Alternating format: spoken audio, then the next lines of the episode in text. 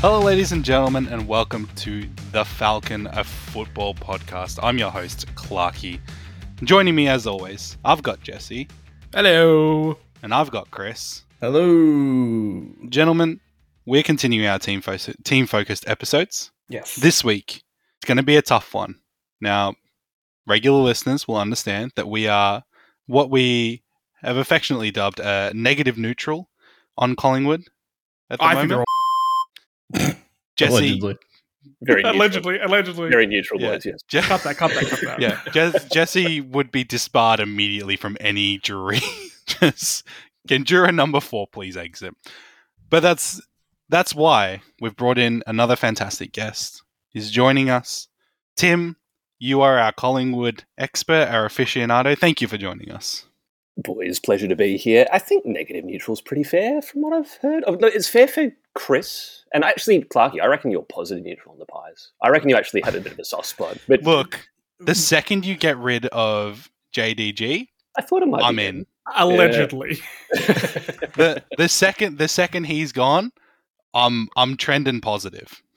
All right, maybe Neg- Brayden neg- Maynard for you as well. That's that's always been. Uh, look, I have feel it's feelings, but I'm not gonna. It's it's hardly alleged crimes. yeah. And and Chris, I feel like you're you're not even negative neutral. You're like neutral if you take John Noble out of the equation, right? Like, No, John Noble's what what brings it down to negative neutral at the moment. yeah. Negative neutral is a big step for me, and the only reason I'm at negative neutral is because of Fly. He has made that club somewhat likable. That's pretty high praise. I know where you're coming from. Your base level is quite low. That, that- Yeah. That's pretty high praise for Fly. But Jesse, I think negative neutral is grossly overestimating your opinion of Collingwood, is it not? Look, I put it on a fair bit, and as I was doing research for this episode, I've realized that if we did this episode two, three years ago, it would have been very, very different. I'm leaning negative neutral a little bit because of three people Fly, Moore, Nash. well, that's You were pretty too illustrious nice- company. You Thank were you too very nice of a person to be a Collingwood fan, so hopefully by the end of this episode you pick like uh, like Swans or just like a nothing team. I was going to say you don't know me that well, so yeah, that, that, that would be why you think I'm too nice to be a Pies fan. We'll we'll dispel those myths as the podcast goes on. Well, look. So I knew this this episode might get off to a rocky start. We're throwing the allegeds around. This is We're- our second intro. We're already yeah. We're already yeah. This is the second Do I have time to I've had defend to. Allegedly. Jordan De Goey now. Is that what's going to happen? You can choose to do whatever you want. Um, but I did, I did come up with a neutral topic. okay. for us to. I want to talk to Chris just before we get into this. Now, Christopher, Jesse, and I brought up the the topic of eggnog, and as we all know, gentlemen, it is coming up to Christmas, which means we only get thirty sweet noggy days before the government takes it away again. and Chris mentioned that he has never had eggnog. You've not nogged. yeah, he's never nogged. There's two things that I've always been really curious to try, but always been too scared to try. That is eggnog and beef jerky. I finally gave in yesterday. I was at the shop after Clarky and Jesse were talking in our group chat about it. I finally bought some eggnog, and it was amazing. And I'm officially on the nog train. you got the bottled nog, you know, the, the convenience store nog, Yeah, which was, is was Paul's Paul's. eggnog, it's Yeah. fine. It's a five. it, it's fine. It's entry level. Okay, you you've played it safe here. But I'm gonna. So my partner Sophie does not believe in the 30 days of nog. She believes it's at least 90. We have like glass respect bottles in the in the fridge that just stay there. It's like I I don't love eggnog, but the one she makes is really good. But I just look at this like you've made alcohol that I don't want to drink, and that's just that's bizarre. We have like eight big like old fashioned milk bottles. I don't even know. I don't know where they are stored for the rest of the year. They just appear around December first. That's how you know. I, I will get some of this spicy milk to you as well, Chris. Also, Okay. actually, you mentioned beef jerky before. I bought beef jerky this week. Maybe I'll send some of that to you as well. Yeah, can we explore the fact that Chris has not eaten beef jerky? You're a white male in your, I assume, 30s. You need to have that as an interest. Dried meats is like number one, baby. I went the yeah, I went the smoked meats route. All right, that's Um, actually quite valid. That's, that's a good response. I'm sorry, they're not crazy different things. No, They're both no. withered hams. like it's just old meat. Smoking smoking meat doesn't dehydrate it necessarily, Jesse. If you're doing it right. We are four white males on a podcast talking about smoking meat. Holy shit, we're about to implode. Chris is already in his, but we're prepping for our dad eras. We are. Mm. Tim, how about you? Where do you stand on the nog? Oh, I'm massively pro nog. I just think that a November nog might be a couple of days early, Clarky. That's my that's my stance, and I'm sticking to it. Hashtag Nogvember.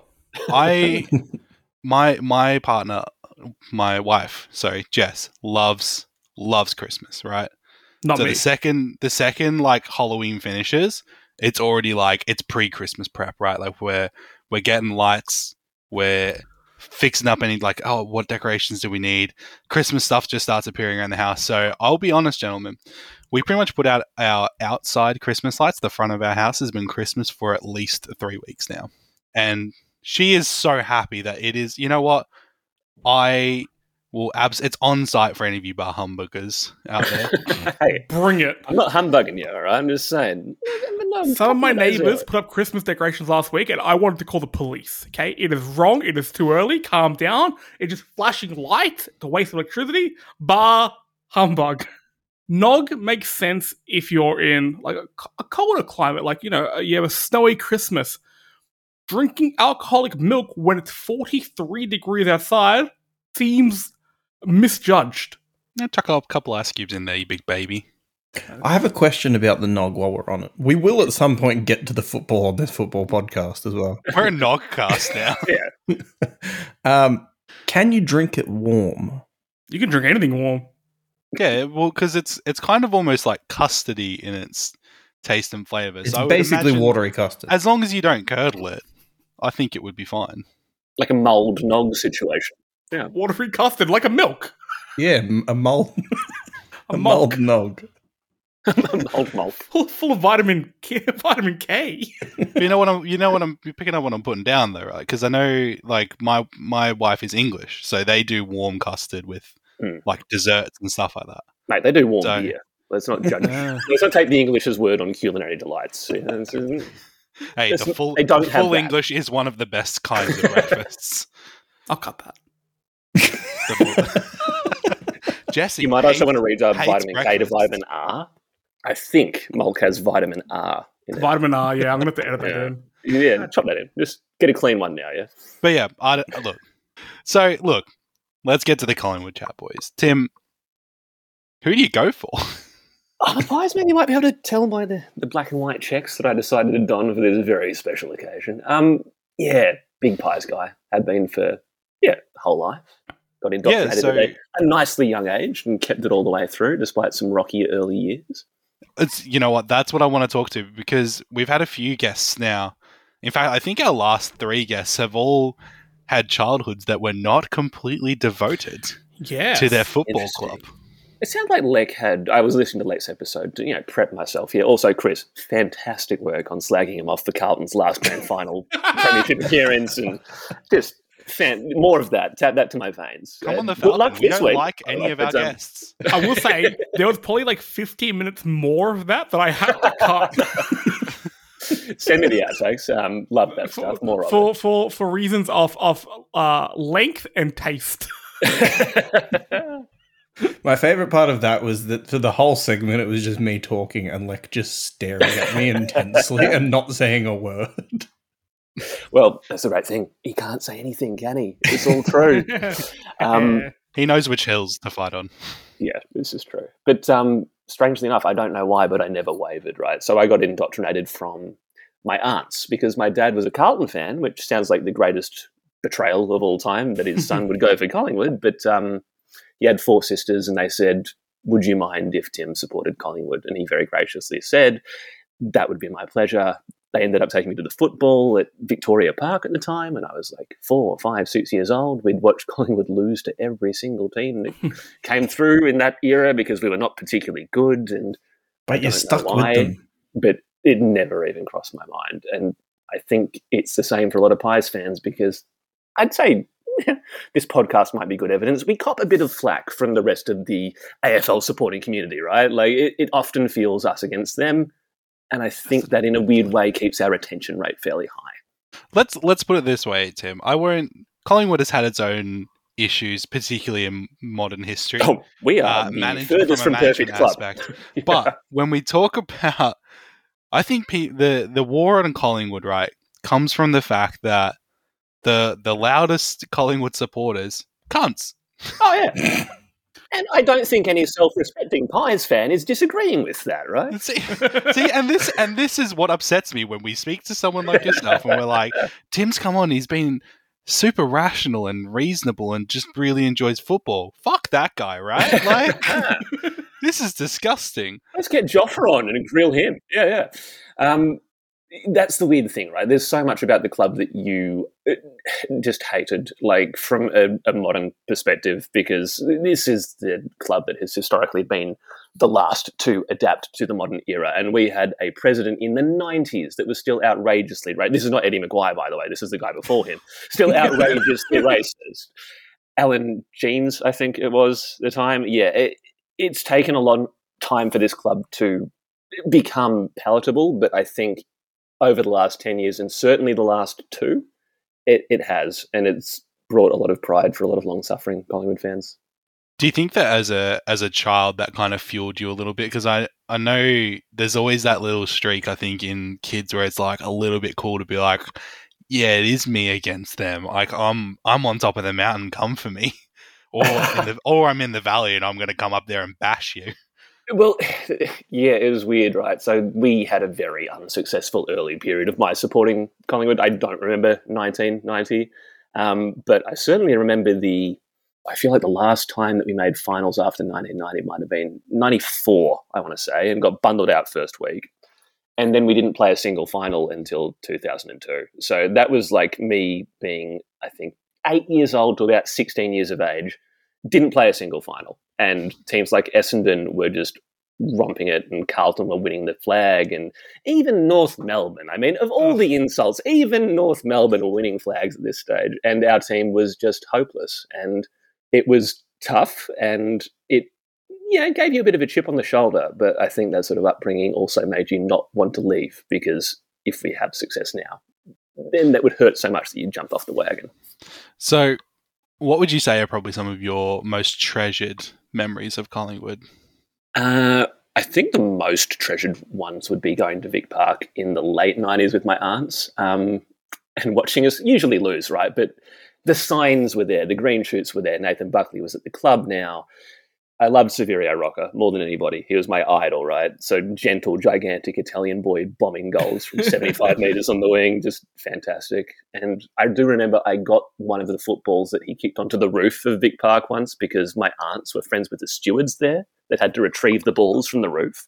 Oh wow! And they said, just, you know, sneak this one home with you. We didn't see anything. So I think that just sort of reinforced the love of this underdog team at the time. Um, Do you have an official Sav Rocca roosted football? I've got a Rocca roosted Um, ball, baby. Yeah, it's That's um, beautiful.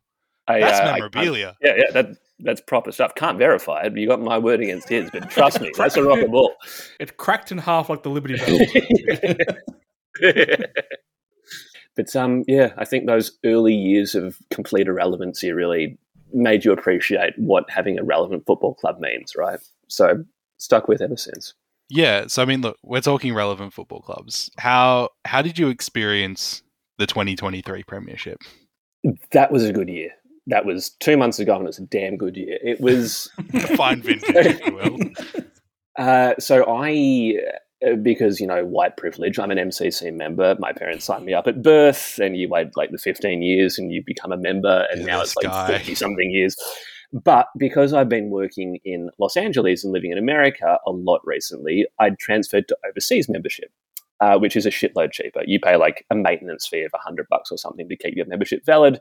You don't get entry to the games. Um, and I'm the MCC aren't listening to this, right? They, they don't monitor this podcast, right? So I basically let that continue after I moved back to Australia because it's a hell of a lot of an expense to keep up, and I could keep it going on the side without them knowing. Then we made the grand final, which I didn't necessarily think was going to happen, and I had to get my overseas membership made back into a regular MCC membership to gain admission to the grand final. So that entire week was going to the MCG, handing in paperwork, updating my membership card, getting new passport photographs taken. Like it was a hell of a week. Wow. a lot of a lot of stuff was going on there. So finally got my card on the Friday, um, and Oh, then wow. lined up on the Saturday morning at five a.m. I think because the no reserved seats because I missed out on that because the card too long, took too long to get there. Um, but finally got into the ground and managed to watch the game with my uh, elderly uncles who are 93 and 80 years of age. Um, Oh wow. was genuinely concerned that heart attacks may occur in the last quarter. That was That's beautiful. real risk. Um, but no, it was great because uh, my eldest uncle Ed, he saw the 1958 Premiership live, and that was the last Collingwood Oh, win that he's seen in person. So that was pretty special for him. What was his reaction? Um, he just sat there for a while. Um, he was overwhelmed, I think. Um, he's doing good for 93, by the way. Uh, Yeah. So he's not like, he wasn't a vegetable. He wasn't just sitting there in the seat not appreciating Well, you it. check you check the pulse is the first Yeah, thing you yeah. do, right? Definitely Elevated, alive. but still there. Good. It's um yeah, I think it meant a fair bit to him. So it was really special to be able to share that with a couple of uncles that have had a lot more suffering than I have.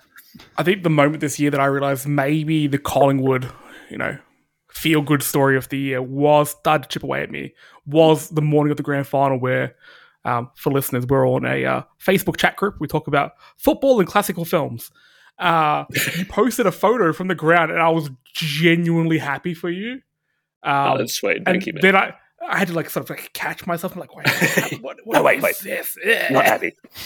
I think I think one of the things that solidified it for me is like this this Collingwood is is um, like you were saying before, Collingwood have struggled to modernize and sort of make themselves kind of appealing to the wider AFL fan bases. Seeing Peter Moore hand the the cup to Darcy Moore was probably that moment for me that I was like, crap, fuck, Collingwood's more good than bad right now. Like like that's that's just something special. Like you you love that for and Darcy Moore is probably one of my favorite Collingwood players of this modern era.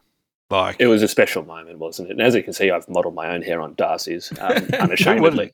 Yeah, um, that was a special moment. And Pete had to lose, what was it, five or six grand finals without winning one himself? So that must have been a moment for him. I mean, yeah, Collingwood were historically not bad, but amazing at losing grand finals between 1958 and 1990. No one's ever going to get close to that again. So, you know, maybe we've all processed some generational trauma there, the more family included.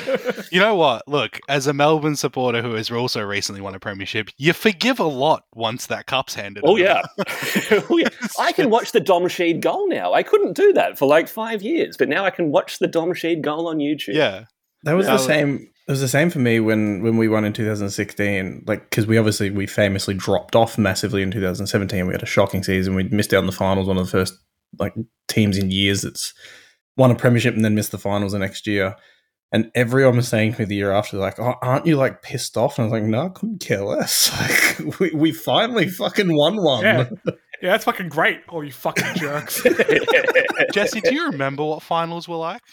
Well, to be fair, I can't remember what mu- what like Saturday was like. To be fair, um, yeah, I, I I remember what finals are like. We lost one against the Doggies a few years ago, You did. Katie, Cody Weightman kicked four. All from free kicks. A little shit. See, he Well, does remember.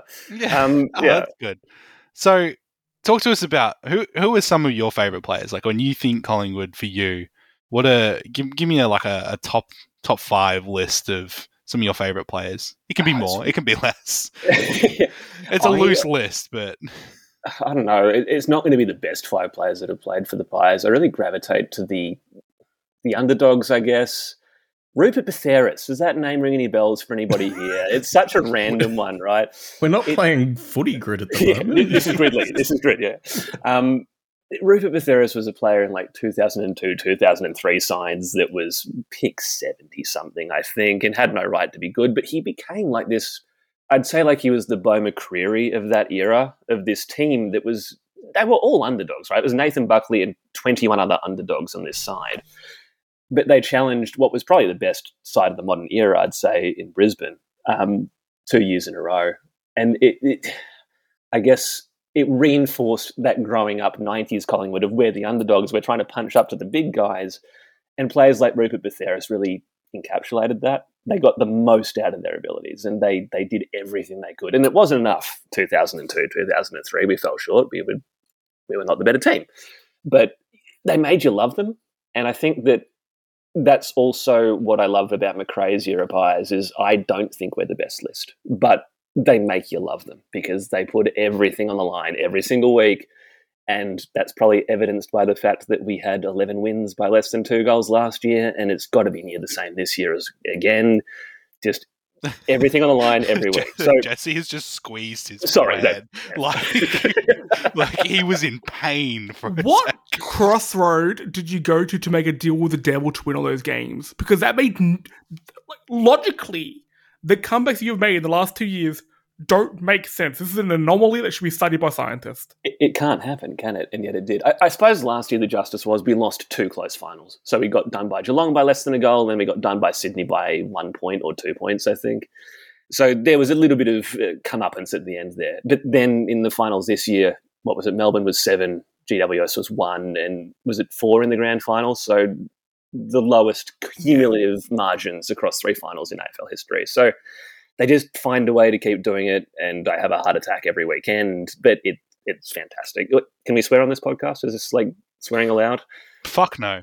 it's fucking fantastic, is what I'm saying. Like the last two years have been just. They probably won't happen again in my lifetime. Statistically, they haven't happened for like hundred years. So just you got to appreciate it, right? Speaking of the the heart attacks that you have every week, one of my favorite parts of every round of football when Collingwood plays is that our super coach draft chat uh, goes through just a roller coaster of Tim's messages of just spending ninety eight percent of the game conceding the defeat. The, the, the, there's no chance they can win. We're gone. We're terrible. Yeah. We're, there's no way we're going to win. And then at the end, oh, we won. Oh yeah, fancy that. Well, if I didn't do it, would we have won? And now I can't stop doing it, right? Because I've got it's the reverse curse. Yeah, yeah. I'm locked Such a now. superstitious chat. But Yeah. yeah, I, I like that. Like your messages during a game can be summed up with that that um that video of the old man. He's like, "Call an ambulance, but not for me." it's just that every week.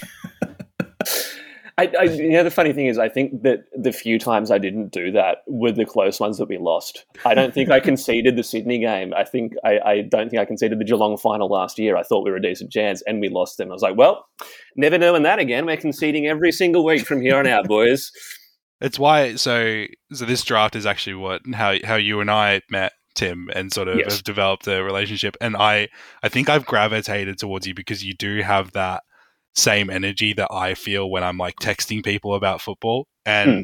I'm like there's another reality somewhere where I think maybe I was a Collingwood supporter. I think you are. Je- I genuinely think, Clarky, listening to you on this podcast, I think you're a closet Collingwood fan. I think you have a lot more appreciation for the Pies than any neutral can possibly have. I'm waiting for the last piece of the dam to form, but to fall away. Jordan De Goey hit by car, done. I'm in. Like you're a Melbourne man, and yet Brayden Maynard knocks out Angus Brayshaw, and you were still, you know, what it might have been an accident. Like, That was the most rational response you could have had in that moment. I, I was expecting. I still think Clarky saying he deserved it was a bit much. A bit, bit, bit too far. But if you know Angus getting knocked cold by by Bruzza doesn't make you're a Melbourne man. Like if that's not proof that you're a Pies fan in disguise, I'm not sure what is. oh no, I still don't like Brandon, Brandon Maynard. Four more favourite players to go through. I really do like Mason Cox because he has no right being an AFL footballer, and yet he's a premiership ruckman now. It's just if you saw his early years, I saw him in the VFL in one of his first games. It's like it, this should not have happened, and yet it, It's really It funny has. that you guys listed Slenderman and his only skill is being tall, and then eventually he got good at kicking straight, so it worked out in the end. It's wild, isn't it? And he had a great last five minutes of the grand final. Like he won every tap against Oscar for like the last four or five centre bounces, and we scored a couple of very important goals from those. It's just, it's a crazy story. I don't know how it happened, but Mason Cox, Premiership ruckman, it's insane. Who else is there? Oh yeah, my favourite player may have been James Clement back in the day because he was our only reliable footballer for about seven or eight years there after 2003. So he made a ton of all Australian teams when we were absolute garbage, but he was just the prototypical modern defender. There was a lot to love there.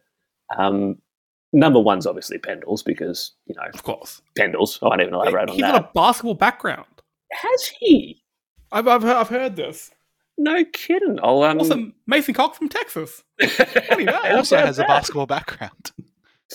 Yeah, as a Um, hoop. uh, and then, uh, other than Pendles, it was Saverio Rocca because he was the 90s stud coming up. He kicked 93 goals, I think, the first year I, I watched football seriously. Massively underrated in terms of all time great full forwards, by the way. Not just for the Pies. For North Melbourne, he was a fantastic full forward as well. He's like seventh on the all time goal kicking list or something insanely high like that. Just doesn't get the credit he deserves, I think.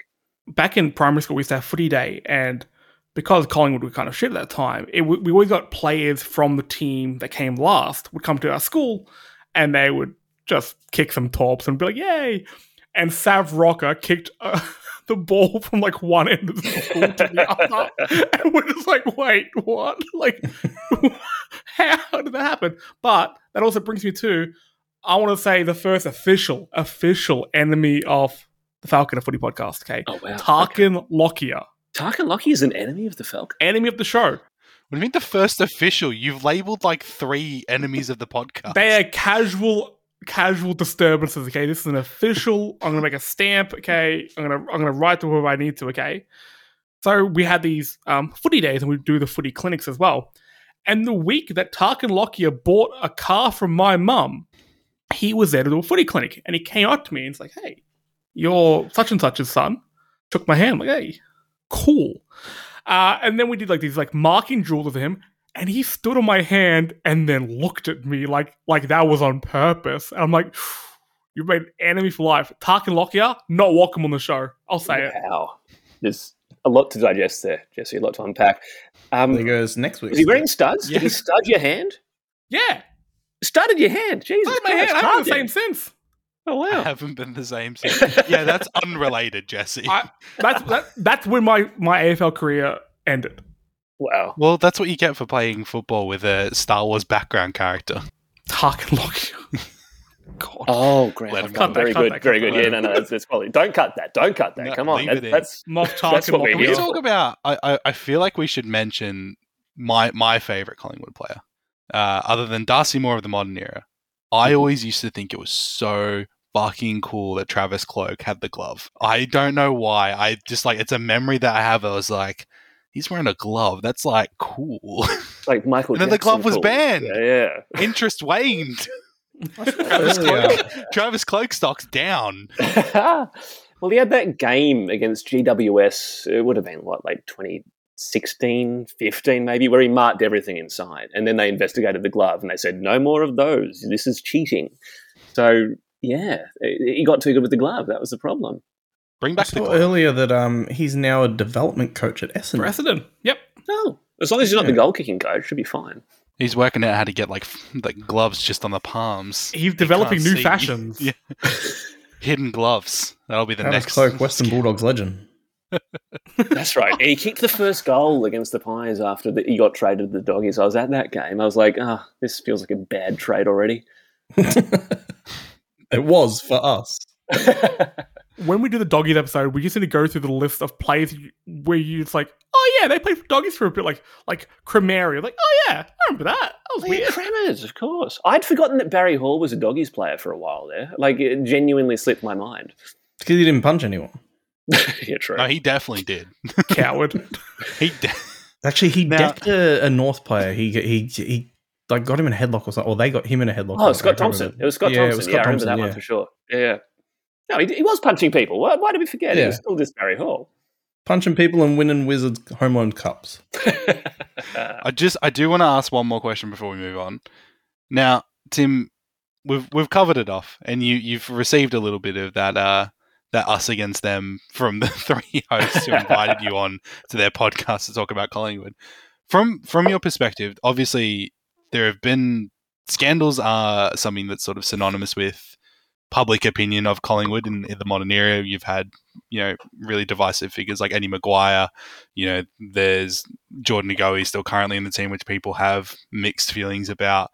How how do you view that from from the side of a fan? Like, obviously, there's there's things that are there's alleged crimes that have happened where it's like, of course, crime isn't good, but how do you deal with Bold that? stance.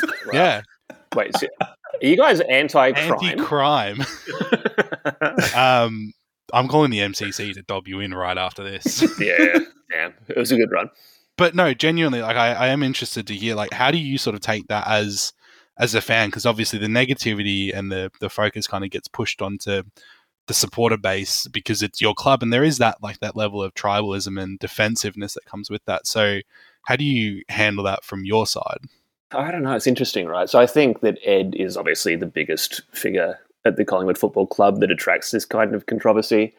And it's a Yeah. difficult relationship for a Pies fan with Eddie because he saved the club. Like late 90s, we were genuinely going down the tubes, right? We weren't even financially viable. And he came in and he turned that club around and he was still the pres, I think, in 2010. So he did win his flag. It, it took him a while, but like his great saving grace was he made our club viable again because we absolutely weren't. He brought in Mick Malthouse. Within a couple of years, we're contending for the flag again. And uh, since then, it's been pretty decent time to be a Pies fan. So he genuinely saved the club. But at the same time, I don't think Ed is like, I don't think he hates people of other races, but he just comes across as such an idiot sometimes that it's painful to listen to. Uh, the whole do better report thing where he said it's a proud day for the club. Like, I don't know if you could choose worse words in that particular circumstance. And again, I don't think he's meaning them in any malicious way whatsoever, but is just, it, it was time for the club to move past that. So I'm glad they did. I think since you guys got rid of Eddie, there has been like it's just been a ray of light on Collingwood. It's been good. You, you kind of coming Yeah. out of that shadow. I think with Eddie, he says some real fucked stuff. But I think if you got a microphone in front of any other club president that often, they too would say some pretty fucked stuff because often that's a bit of a bit of a boys' club, bit of a, like an old world sort of uh, way of boomer as fuck, right? Yeah. E- Exactly. So I think it's it was purely because he's on in front of that mic so often. Um, but yeah, I just over the last few years, obviously, there's been a few a few players and stuff like that have, have had some controversies. But Wait, it- wait, no, this couldn't be. What? No, like, sorry. like who? yeah, just I don't know who you're talking about, Jesse. Um, cut that, cut that, cut that. Uh, but like the good really started to shine through, and it's as somebody who has hated Collingwood for so long. Like the only other person in my family who really follows footy at all is my sister, and she's a mad Collingwood um, fan. So that rivalry has always sort of been there. It, it's been a perfect storm for me to hate Collingwood, but I'm actually seeing them as you're okay. Wow. Yeah, I think that there's been a significant cultural shift, right? And that's that's kind of what you need to see. And when you see things like that that come from Collingwood, right, and it starts changing the way that you think about them, you start noticing where it's lacking for other clubs as well, right? So it's it's good, I think, in a way that Collingwood has started to become more progressive in that sense. Like no club is perfect, but I think there is progression, right? And that's what we need to be seeing. And you and you guys fucked over Ginnivan, which warmed my heart. Very funny. Very funny. It turns out that Collingwood didn't like Jack Ginnivan either. Nobody did. So, Oh, poor Jackie boy. Tim, you might be aware. You said that you've listened to a few episodes, and you might be aware who our resident team's vibes judge is. hmm Now, I don't know if you're nervous for this section, but I'm gonna I'm gonna throw it over to Jesse, and by the grace of God, we'll see what happens. So, Timothy and dear valued listeners, I struggled with this. You would think that a, a club with such a storied history would have some really interesting tales behind things like their song, their mascot, things like that. It's all been very sort of by the books traditional, which is weird. Um, so I looked into the song first of all. Good old Collingwood Forever. Everyone loves that song, don't they? it does have the oldest origins of any AFL song. Um, Um, Boer War song or something? Something Yes, like- it was a song yeah. sung during many various wars um, called Goodbye Dolly Gray. It was written Hmm. by William D. Cobb, who also wrote a few songs for Wizard of Oz. So you got a real Ooh. celebrity behind that one. But it didn't become your club song um, until a player named Tom Nelson, a three game player, I guess he was sitting on the bench for too long and thought, fuck it, if I'm not going to get a game, I'll write a song. So he just redid the lyrics and it became your club song. And again, it's one of the most well known songs because it taking away the club's history and everything about it kind of slaps and it's not too long, which I think is an important thing about a football song. You also have the great irony of the Premiership's a cakewalk, which is the least true statement it Which- could possibly be for Collingwood, right? That line was removed at one point. So in 1983, to avoid embarrassment of the long period without a premiership, they removed the song, but fans just didn't have it. They kept singing it. and It obviously got put back in. Um, there was an unofficial addition to the theme song. Gore Blimey, like I get to do an accent every episode, which I love. Um, used to be You sung choose after the fourth. every episode. it's, it's not a get. Chris, could you just back me up? It's not a get, right? It's just a choose. Yeah, we're, we're, We can't Well, stop him. we're not assigning that. You just do it. look, you know, whatever. um, so after the fourth so- uh, fourth line in the song, "Gore blimey," you see sung it. This is back in the 1920s. Um, that's according to Collingwood legend Harry Collier, as part of the Hundred Years of Football Australian Football documentary. However, it is a little bit of a grey area. There's no official recordings of it, and some people say, "No, you just sung that, mate." I guess, I, I guess Harry Collier was sort of the me of the Collingwood um, club rooms, who's just like, "I'm just doing my own thing now." God blimey! So, points So, there. Where did they add it in? After the fourth line, Yeah, yeah. So it's a good old Collingwood forever. We know how to play the game side by six together to hold the Magpies' name. Call Call blind. Blimey. Yeah. They still sing it in the circle. It's not part of like Yeah. the the recording that you hear at the G. But Yeah, uh, they, the boys still do it. I think Sidey still likes to belt that one out. now, And Jesse, can I get that accent one more time? blimey. I wonder if every time they sung it, Harry Collier was also saying, oh, "This is great. Every time I get to do an accent." it was like a different one every time. Yeah. I'm, I'm Italian today. Um, as for your Guernsey, I have I have a complaint, and I think uh, most non-Collingwood fans will have the same complaint. So the Guernsey is white with three black stripes. That's how it's officially kind of ruled. And your away strip is a black jumper with white stripes. Hmm. What fucking zebra lawyer did you have to go to the AFL and say we don't get an away strip? Because every other club has an away strip, and I'm angry because es- Essendon's are usually pretty shit. this again was Eddie, right? This was the whole Collingwood wears black and white, making a line in the sand. And I think that's one of the reasons that people don't like Ed and that people don't like the club. I would welcome an away strip because I like a lot of these crazy away strips, right? I like like Man U's away strips that are nowhere related to red. It- it- I'd be welcoming of it, but it, I, I, I get where you're coming from there. It's kind of a semantic point white on black versus black on white. What would your dream away strip be? Oh god. You remember the swoop? Like the magpie swoop that had the big magpie here, like white below, black above. Yeah, That'd be pretty sick. Like a mostly white swoop jumper would be pretty sweet. yeah, all right. Like, and that, that's what the annoying thing is. Your logo is pretty cool. I think over the last few years, I've become um, another reason I'm liking the magpies a little bit more is because I've had some magpies nesting in my house, and I've befriended them in my loneliness and old age, and I feed them. I Um, do. the- I do different accents to them. Do different accents. Uh, this, this podcast is, is uh, dedicated to Magaggy and Magangus, the two magpies, and their child Mango. Okay. but speaking of the magpie, magpie, I was thinking your logo, your emblem. It's never really changed, which is bizarre because every other club we've done so far has had some really radical changes throughout the years. For a club this old, it's remained pretty similar. It's normally the, the, the magpie inside an emblem, whether that's round or a shield or whatever. Um, the only standout I could find was between uh, 1955 and 1957. The magpie image was in front of a an oval, a drawing of an oval in the background. Okay. But because of the angle, it made it look like the magpie had a surfboard under its wing. Massive fan of that. If you if we start doing like a beach AFL instead of AFLX, I'd like you guys to bring that back. Have a word with Eddie if you could. I love that. Uh, That'd be great. I make that my away strip. I've changed my mind. Surfing Magpie is the new official Collingwood away strip. Done and done. It's when you play in the Gold Coast. Another thing that sort of blew me away was your famous supporters. There aren't many. Um, you've got The Rock, you just gave him a jumper. I'm not going to count that. But then you, I, I had a bit of a look and it was uh, Jana Pittman, Peter Hellier, Rob Lowe, Peter Brock, Mark Viduka. I remember Rob Lowe. That's also you can lump that in with the Rock as he got given a jumper one time. Um, yeah, we don't have many. It's That's a Dancing with the Stars level of celebrity. most definitely for a club with so many supporters, and I find this in like my friendship circles.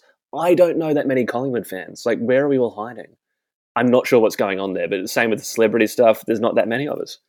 Prison. Um, which actually does segue me into into and this, this is from Wiki. So um, Sorry, how Collingwood prison going to be a segue? Where Yeah, are you like, going no, no, with this? Let him cook. Hang on. Um, He's on, Jesse's onto something. this is from Wikipedia. So, Collingwood fans, please send your threats to Wikipedia. Um, it says, "quote Many of the club supporters who regularly attend games still come from the working class or from lower socioeconomic groups, leading to jokes from supporters of other clubs, which typically stereotype their Collingwood supporters as poor, crude, and ignorant." I, don't. Again, we've done a few clubs now. I haven't seen Wiki throw down Burns before, which made that really stand out. Though, to be fair, further further investigation, you can see where this comes from. So, back in the day, Collingwood really did support, uh, really understood that they um their play their fan base sorry was like a lower socioeconomic kind of community. So they did things like the um they were building up through the unemployment relief fund. They had a few like a lot of free games if you if you work in certain sectors and stuff like that. So they really I can see why the roots of the club go so deep and why there's such sort of like generational uh, support for these teams because you could tell that you know grandparents and great pa- grandparents were genuinely supported by this club. So maybe they are coming back to the, the, the good vibes of old. This is the most nice things I've said about Collingwood. I'm ever, amazed, okay? mate. You're doing really well. Like, keep it up. You got this. Um, Look at you just- go, Jesse. I've tried. Yeah. I, I, I, I tried here again. If you got me a few years ago, it would have been different. Because my next note just says "fuck Ginnivan," but we've already covered that. Look, I, I, I, try, I tried, I tried to be mean, and I, I couldn't do it. Just, I just, you look into Darcy Moore's eyes, and you, you can't, you can't be mean. He said a fuck on TV, and that was the greatest great. moment of 2023. Like that, I still think about that. Like Darcy Moore's eyes somehow cancels out De Goey's rap sheet. Kind of, kind of, allegedly, alleged, kind of. alleged rap sheet. The lawyers are looking at me.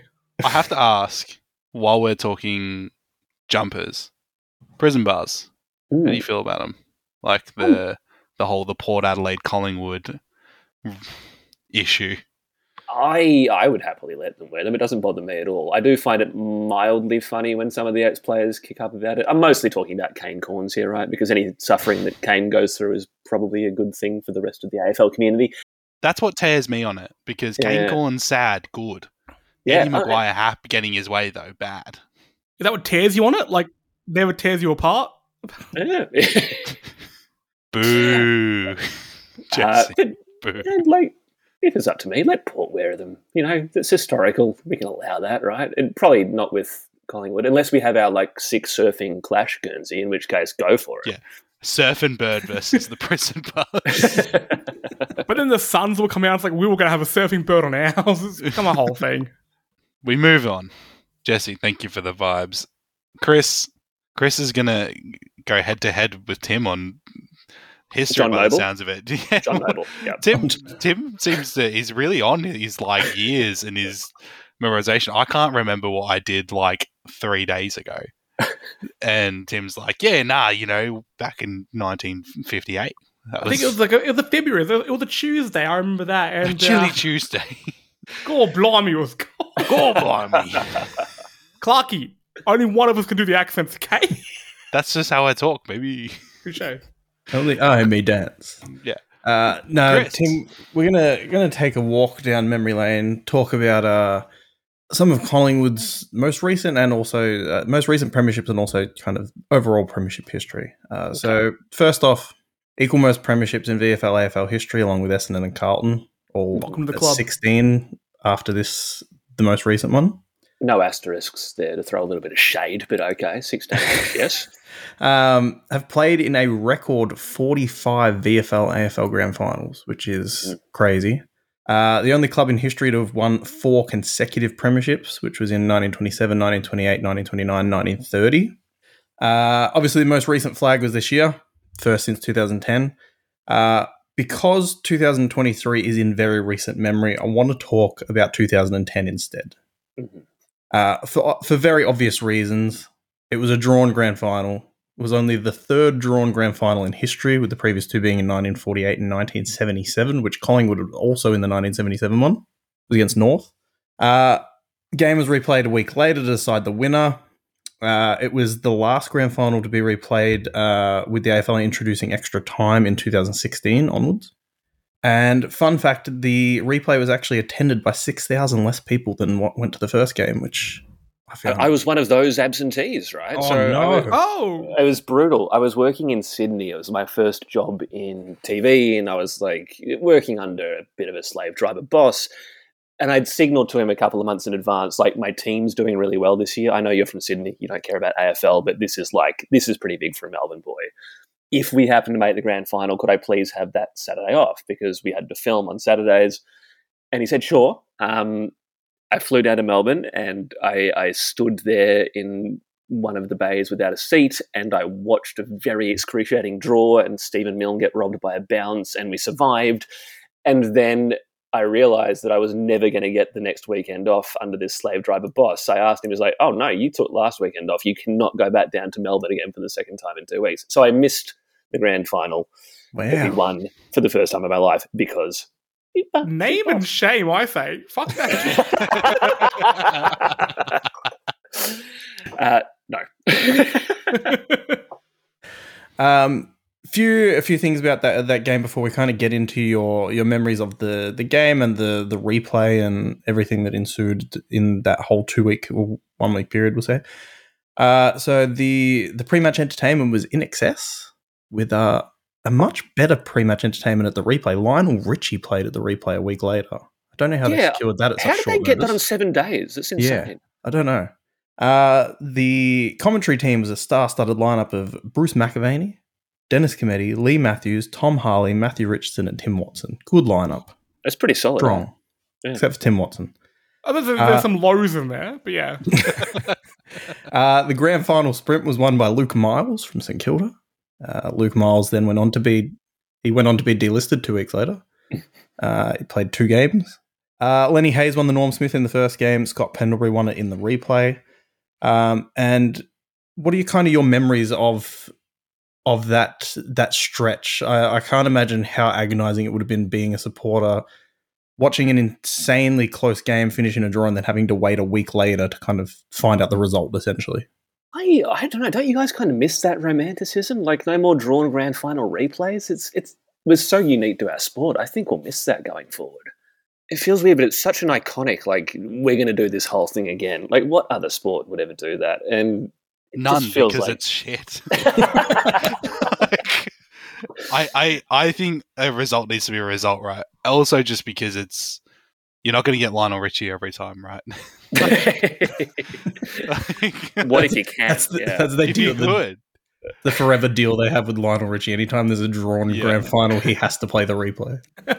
I, I don't know. I personally, I, I like the result. I already hate it in season when it happens and the game just ends, and I'm like, Oh, shit. Like, what do I do now? what do I do At now? least you get the resolution a week later, though. It's not like it, it's permanently a draw. a draw. whole week. I don't have that kind of attention span in a world of TikTok and mental health issues. but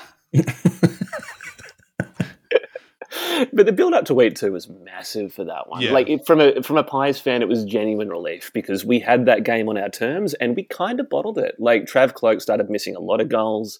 I forget the scoreline, but we kicked fewer goals than St Kilda that game. Like we drew them Yeah. by kicking six more behinds than they did, right? You so kicked like 14 behinds. I think you kicked nine goals, 14 or something. yeah, yeah, that sounds right. And they were like ten goals, eight or something. Yeah, I like think that, was. right? I think they were 10 goals eight. Yeah, so we had the game on our terms for so much of that, and we just we bottled it. And St Kilda caught fire, and Brendan Goddard became the best player to ever play the game for like a two month period there at the end of 2010, and it, we got away with it. We we probably should have lost. Um, Nick Maxwell put out a few heroic efforts, touched a ball on the line, took a great mark, and set up our last goal. And we got a chance to do it properly, and luckily enough, we did. Like I think we were the best team of 2010, um, but we almost choked it massively. So the overwhelming emotion from the 2010 grand final was relief and the chance to do it properly again. And yeah, that's a, I guess that's why I would miss the replay because I had such a good experience with it. But I get why the Saints fans might feel differently. Well, and you ended up doing it pretty convincingly in the replay the week later. Yeah, it was forty It's like something 50 points, points or something, Yeah. Yeah. in that Um, range. and Heath Shaw's smother after that, we were never going to lose. He just, if Nick Riewoldt isn't kicking goals uncontested 10 metres out, the Saints never had a chance. One so, of the best grand final moments. Yeah, such an So Certainly for me, yeah. So good. so, um, yeah, I'd be a big fan of seeing more replays, but hey, I get it's not everyone's cup of tea. Um, now we've we've spoken about 2010, and it, it pains me to talk about Collingwood winning grand finals. So I want to take a different approach and uh, take some time to talk about your grand final losses. How long does the podcast go for? Yeah, yeah. This is, So, this is So last take a while. week- All right. last week, Chris told us, you know, guys, I'm going to do something different this week. And oh boy, it was different. And this week he said the same thing. And Jesse and I very, very like supportively went, yeah, Chris, you do it. This will be good. I literally wrote, "Are you just going to berate Tim for 15 minutes?" And then I, I removed him. I was like, "No, I'm going to remain positive. I'm going to see what Chris can do." No, spot on. Go nuts, I'll Chris. allow it. All right, get him, Chris. So, uh, 27 VFL and AFL grand final losses, which is the record. Oh, comfortably. The next nearest is like at least 10 lower than us. It might even be more. Yeah. We, we lose grannies like nobody else. Just a club that's just doesn't have a successful winning culture. Mm, okay. Pretty brave card for a Bullies fan to be playing. I was going to say from a Donkey supporter, Chris Cornes has come out here. Um, Chris, Chris, with all due respect, that's like me. That's like me saying that. Okay, you won one flag since TV's been in color. Okay, Look, the confidence, though. I respect Yeah. the confidence. Again, I'm going to allow it. Let's see where he's going with this. let, let me cook. Uh, since 2002, um, well cooked. Since 2002, Collingwood have appeared in six grand finals, seven if you include the draw, uh, winning two and losing 4 Mhm. Uh, a few of those that were to Brisbane, obviously. in Been to all four of those losses, by the way, but only one of the wins. Should have should have picked better years. Yeah, true. Uh, so Chris let's, has really put on his Kane Cornes hat right now. He is in character. so let's cast our minds back and talk about what's probably the most famous of those grand finals, uh, the 2018 grand final against West Coast. Hmm What happened? Actually, tell a lie. I didn't go to that one. So I was working in LA at the time, and as anyone that was, yeah, yeah, no, but it, it gets worse. This is a really sad story. So I, Collingwood weren't looking like a threat that year. We were looking okay. Um, Bucks had had a lot of time in charge of the club. We'd never really achieved too much underneath him. I think he bombed Malthouse's team out of finals by 2012, and we'd not been back in the finals since then. So I was booking flights home to see family because I got a couple of months leave every year, and I booked them on, I think it was September 30, grand final day, right? Because it's highly unlikely that we're going to be a part of this show. And then we went on this late season tear, and we started winning games, and all of a sudden it was like, holy shit, we might actually be a team. And we made it through to the grand final, and my flight departed LAX at halftime. So I watched the first half of that game and then I was out of mobile reception. And one hour into that flight, the captain came over the intercom and said, Good news, ladies and gentlemen. Collingwood have lost the 2018 grand final. Oh wow. I was like, Jesus Christ, man. Twist Oh the my- dagger You- more. You know who that pilot was? Christopher Lowry. So, so that was that was actually a very very sad story. Let's ah, relive Oh, it. brutal. So, uh, minute by minute. in uh, in 2018, uh, Collingwood really kind of shocked the AFL world. Uh, finished third on the ladder after finishing 13th the year before. Uh, it w- was very unexpected. Uh, made the 2018 grand final. Pretty much entertainment was the Black Eyed Peas, Jimmy Barnes, and Mike Brady. The worst. The worst fucking lineup you could have. Look, Jimmy Barnes, Mike Brady, yeah, cool. Mike, I mean, Mike Brady, they take him out of deep freeze for every grand final. Good on him. But Black Eyed Peas, what were they thinking? It, wa it, it gets worse than that once you hear the commentary lineup. Uh, so the commentary team was uh, Bruce McAvaney, great. Uh, Hamish McLachlan, BT, Cameron Ling, Wayne Carey, Daisy Pearce, Matthew Richardson, Leigh Matthews, and Jimmy Bartel, which is just far too many people. I need Mo Sizlak to take his little fan thing and save Daisy Pearce in that lineup. Uh, now, the, the grand final sprint that year was won by a 16 year old named, and I- I hope I get this right, Godfrey Okaran, Okaranreniang? Uh, I don't know why he was in the grand final sprint. uh, Wait, but who, who was he? I, d- I don't know, but he upstaged all of the AFL players. It was, Was yeah, he- he, was a 16 year old. Oh, so he wasn't club affiliated. He was like No, a he wasn't. sprinter. No, so there was him. These guys. Yeah, there was him and another 16 year old kid from Melton, of all places, um, who they finished first and second. None of the AFL players could beat them. They were, I don't know why they were in the grand final sprint, though. Look, of course, Um, they were sprinters. They're not going to. like, I imagine most AFL players would lose like a powerlifting contest against a powerlifter as well. This is an insane decision. So he wait, wait, sorry, I'm looking up Godfrey now, and he's on the World Athletics website because he actually does athletics now. He does um, long jump uh, and sprinting. There you go. Genuine athlete. Wow, There you go. good work, Godfrey. Godfrey, Friend friend of of the show. Uh, the Norm Smith was on by Luke Shuey, 34 disposals, 8 clearances, and 1 goal. Uh, Collingwood got out to a 23 point lead late in the second quarter.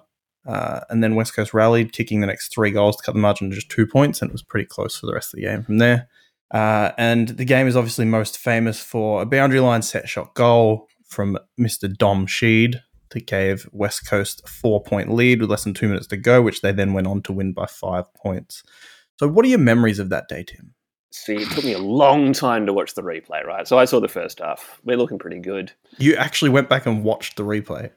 Only after we won the flag this year. Again, as I say, all the all the Okay. pain is gone now. I can watch this. Um, I actually watched the highlights package, and I had seen the Dom Sheed goal and the non-free kick to Brayden Maynard for blocking before that, because you know, as a Pies fan, part of your D- DNA is that you have to complain about umpiring decisions. So that was something to have up my sleeve. But my memories of that day was that asshole captain just twisting the knife. Uh, Like, seriously, you work for Qantas, dude. Have a little bit of fucking decorum. That was insane. That's perfectly on brand for Qantas. I don't think I expect that from Jetstar, okay? Virgin maybe, but Qantas, the national character? Ah, ridiculous. Now, I won't put you through any more pain. Uh, we'll we'll throw it back over to Clarky for uh, the last segment. That's right. It's everybody's favorite segment, the Falconstein. Yes, Now- yes, yeah. He did it right. Yeah, the because you told me I, can die. you told me I, you told me I wasn't allowed to do it wrong anymore. Yep. Jesse very pulling up as we love pulling back the kayfabe. Jesse said some very disparaging things about my bit, flogging a dead horse. He's fine about it. yeah, not at all. Not Good at all old upset. Clacky. I, I wish I was Frankenstein. then I could die. so Wait, no, no, you couldn't. If you were Frankenstein, you'd be revived. Like, he, he isn't dead. I don't right? know. No, no, no, you're talking about The best- Frankenstein. He's talking about the Frankenstein bears. Okay, it's a different thing. The best part of Frankenstein, Tim, and my literary friends will remember this, is that he gets to kill his creator and then kill himself. Okay. Very good. You're up to Jesse, date I'm with Mary coming for you, baby. I like how again, just taking with them out. like, After every episode, shockingly, we do a bit of a review. It's like, okay, what can we tweak? We're still trying to work out what works, what doesn't work. Um, and I'm like, hey, maybe we should stop doing the joke because it can derail this bit really quickly. It's already confusing enough. And now we're talking about Frankenstein, the actual literary monster. Yeah. Sorry, Frankenstein's monster. And my plan comes to fruition all along. Now. Tim, I gave you a little quick rundown before the episode, um, but for our listeners, so we build a Falconstein of a player that represents the best part of Collingwood's players, past or present.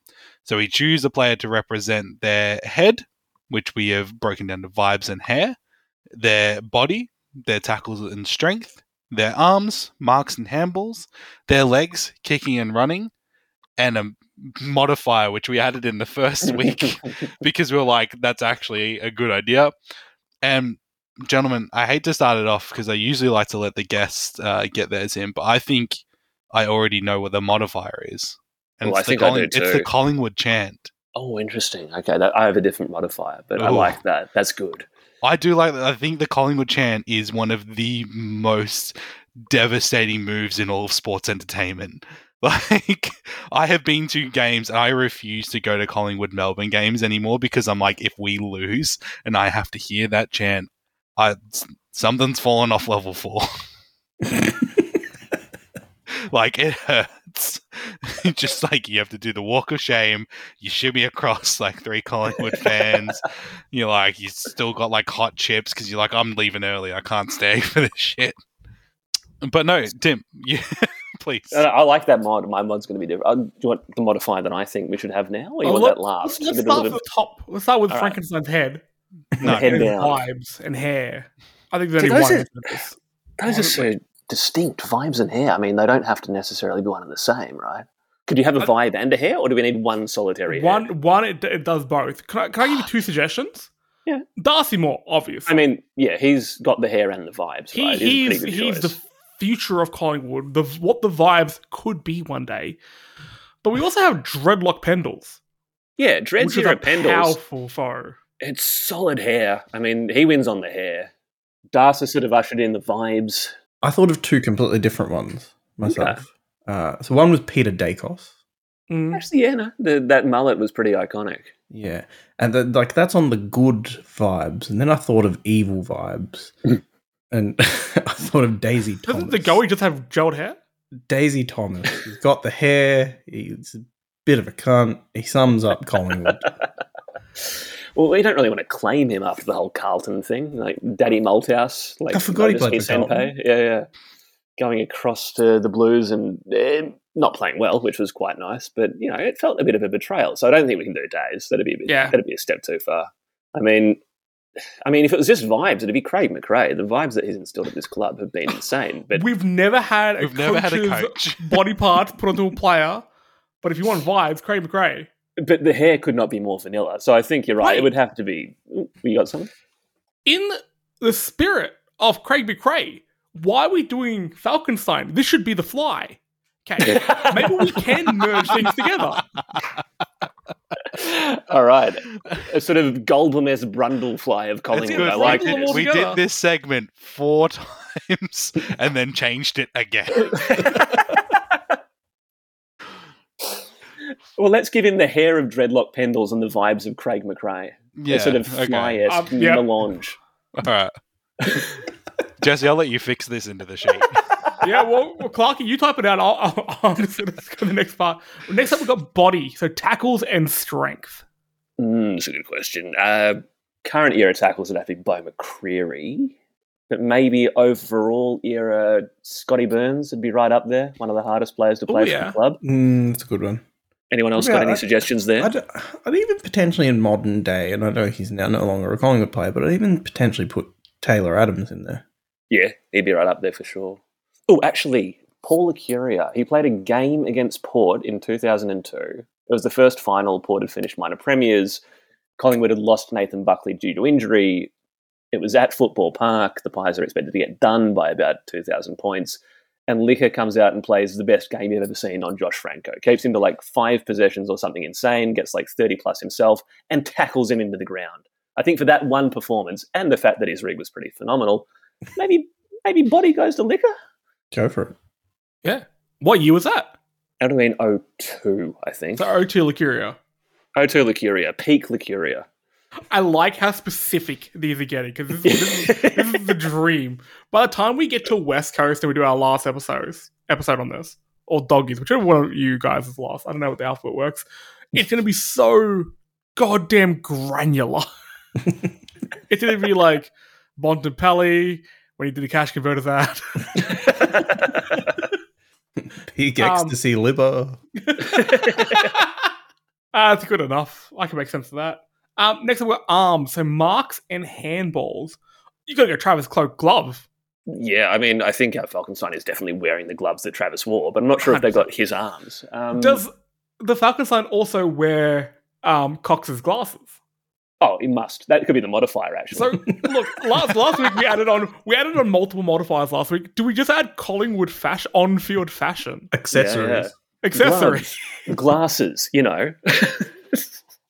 I like it if you got a. Collingwood player action figure. It'd be like it would be kind of like you know those action figures of Spider Man when he has a car. It's like you don't need that. I don't think. All your players have like different gloves and a snowboard and some sunglasses and a oh, hat. Mine has a scratched cornea. My spider senses are tingling. I think our guy's definitely got a sleeve, right? That's like the Collingwood number one fashion item, a big tattooed sleeve. Oh yeah, a, s- Yeah, yeah. a s- a sleeve and a rap sheet. Yeah. I mean, I'm not going to argue. No. It's pretty accurate.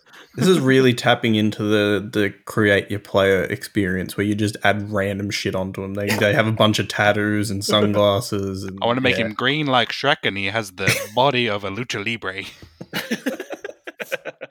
So just Shrek. um. So What have you seen that- a lucha? Um. Mar- yeah, marks and Marks and handballs. handballs. All right. So mm, those are sort of disparate fields. I think let's go with Chris Tarrant for arms because also he had great arms. Those are the best guns in the business for about 10 That's years. That's a good pick. Good call. Yeah. And, He had some and pythons. he was fond of a hanger. But in terms of hands, I don't know, hand pass. Can we give him the hands of Nick Daicos? I think he's got the best hands in the in the team currently. We'll allow it because this I'll is allow We'll it. allow it. This It's a fly. It's the fly. It's a Because you've combination of many yeah. things. Yeah. the Flyston. This is like towards the very end of the fly now. So Jeff fly? Goblin's disintegrating into a bunch of shit. I love the idea that two groups of about five people went into these machines, Yeah. but yeah. also Cox's glasses and Cloke's gloves were at the bottom. they were using Yeah, them as a locker. I like to I like to imagine that Brayden Maynard standing behind Mason Cox and like rips his glasses off like a bully and goes, "You fucking big nerd!" Throws them in Well, right as it's about to zap. The experiment was going fine, and then Brandon Maynard plowed through the machinery. yeah, But he bought the machinery's wife a lovely bunch of flowers, so we forgive him. All's well that ends well. Exactly. Um, And we've also got legs, so kicking and running. Oh, you could go several directions with that. I mean, just for the sheer size of the quadricep, maybe Nathan Buckley, one of the best field kicks, field kicks to ever get around. It's it's interesting because I think I, I was we haven't mentioned Bucks in this Yeah, yeah. episode, which has Which been is fantastic. Um, but he's he's a great field kick. I But then you've also got you know Rocca's pendulous meat Yeah. Like is, is this guy a forward? And then you've got Peter What? Daicos from any angle at any time. I mean, exactly. But mm, that's a very good question. Maybe one quadricep is Nathan Buckley. One quadricep is Peter Daicos. The calves belong to oof, probably Anthony Rocca, and then the feet themselves are Saverio's. I'm not going to make you do all that. Let's just lock in Bucks for the lower half of the body. Who could get it done midfield and forward? Either. either Now, or. the last one is we've got modifier, so special ability. We've already got Collingwood accessories, so Cox's glasses and Cloke's gloves. Mhm. Uh, Clarky mentioned the Collingwood chant. not a bad one. I think our player should have the modifier of basketball background because I think nothing is more synonymous. I was I was going to suggest the That's actually modifier of the modifier of the early concede. yeah, true. Well, that that would be if Yeah. I was a Falconstein, but I'm not a Falconstein. I was gonna say, my suggestion there was going to be the chip on their shoulder. I think Oh, that yeah. is part and parcel with Collingwood as a whole, but that basketball background is spot on. Nice, done. Let's give him a basketball background, boys. So, Jesse, Hair hair of of describe our dreadlocks- Falcon fly. hair of dreadlocks Pendlebury, vibes of McRae. It sounds like I'm doing a poem. Paul, uh, Paul Licuria, Chris Tarrant's guns, Nick Daicos's hands, Bucks's legs, decked down Collingwood accessories, so Cox's glasses, Cloke's gloves, the Collingwood chant roaring in the background, and what's that? Yes, this player does have a background in basketball. We did it. What a player! We've created a tough to monster. Yeah. I, ha- I hate Yeah. Collingwood again. So Oh, we should have we should have had the. How do we not suggest the via the hair of John Noble or the Because head of this John again- Noble? this is your problem, Chris. Nobody else in the AFL has an issue with Jonathan Noble, but for some There is reason, someone else out there who has an issue with John Noble, and it's probably he's his mother. really, he's really hit a chord with you. Chris, I'm saving the John Noble um, Falconstein move for the Western Bulldogs episode because it's going to be a Mm. modifier. the devil. so that about wraps us up. But I do, I do have one final question I do like to ask before we finish this up. Tim, even though you guys won a premiership this year, what do you think needs to continue or needs to improve to get you guys back to the big dance next year? It's a very good question. Um, because we had this in 2010, right? Youngest team to win a premiership since the Baby Bombers. The, the next step will win the next three or four It'll be a piece of cake, and it all fell apart. It, it's going to be just application and intensity, and I think that's what McRae has done so very, very well so far. Is that you could count the number of games that Collingwood hasn't really turned up to on one hand. Um, and we had those late this year, right? So we drop a game to Hawthorn, and then Carlton pretty comprehensively outplays us, and we're looking a bit shaky and then he turns it around and pulls out a pretty damn good finals campaign. So I think it's the key pieces are there. Our list is probably not the best list in the league, but it's up there with the top four or five, and our game plan gets maximum value. It's just going to be turning up every week and bringing that intensity. And you know, Lachie Schultz will probably help. He's a really good player, so Yeah. glad to have him on board as well Great pickup. Yeah, such a such a handy pickup. pickup. Like I think he gets sort of Vic biased in his work so far, and that nobody here really realizes how damn good he has been for Freo. So that's very handy for for the Pies to pick him up. But again, it's just going to be turning up and bringing that intensity. But fortunately, I think the vibes are in a pretty good spot to bring that. So whilst I don't necessarily think that we're a fait accompli for back to back. I think it'll be another fun year to be a Pies fan. And really, that's what the last two years have been about. It has been a fun ride. And that brings us to the the close. Jesse, you can let go of that big tension that we finally made it through the Collingwood episode. You did Tim- well, man. You did yeah, really well. he did. He's big boy. I was very positive that episode. Yeah. Bun- bunch of goddamn dogs. But Tim, thank you so much for spending some time with us and talking about the pies. Where can people find you? Do you have anything that you need to spruik? Do you want people Oh, not to find you? That's also an option. you totally can't find me. I, I, I have no social presence whatsoever, and don't try. Yeah, I guess that's it. Very good. Don't find me. Please don't speak to me. yeah. You're always welcome onto onto future episodes, so you can find them again Ah, I'll see you boys another soon. time. No, this has been a delight. Thank you for having me, gents. All right, and you can find the Falcon. We are Falcon Footy Pod on Twitter and Instagram. You can also find us individually. Chris is at Lowry underscore sixteen. Jesse is at Jesse Spanner, and I'm at Quantum JC. We're part of the Story Mode Podcast Network, so you can check out our sister shows Love Letters, hosted by Jesse. Which no love letters this week. You did release a big episode where you talked to the developers of Dredge. I did, did indeed. I spoke to Joel Mason from from Dredge, the small uh, four person team behind that, Black Salt Games, and I spoke to Joel, and it was absolutely lovely. Learned a little bit about game development and spoke a lot about Destiny 2. But uh, go check that out. Yeah, beautiful. No love letters, so go check that out instead. You can also check out Dialogue Options, which is a video game focused podcast.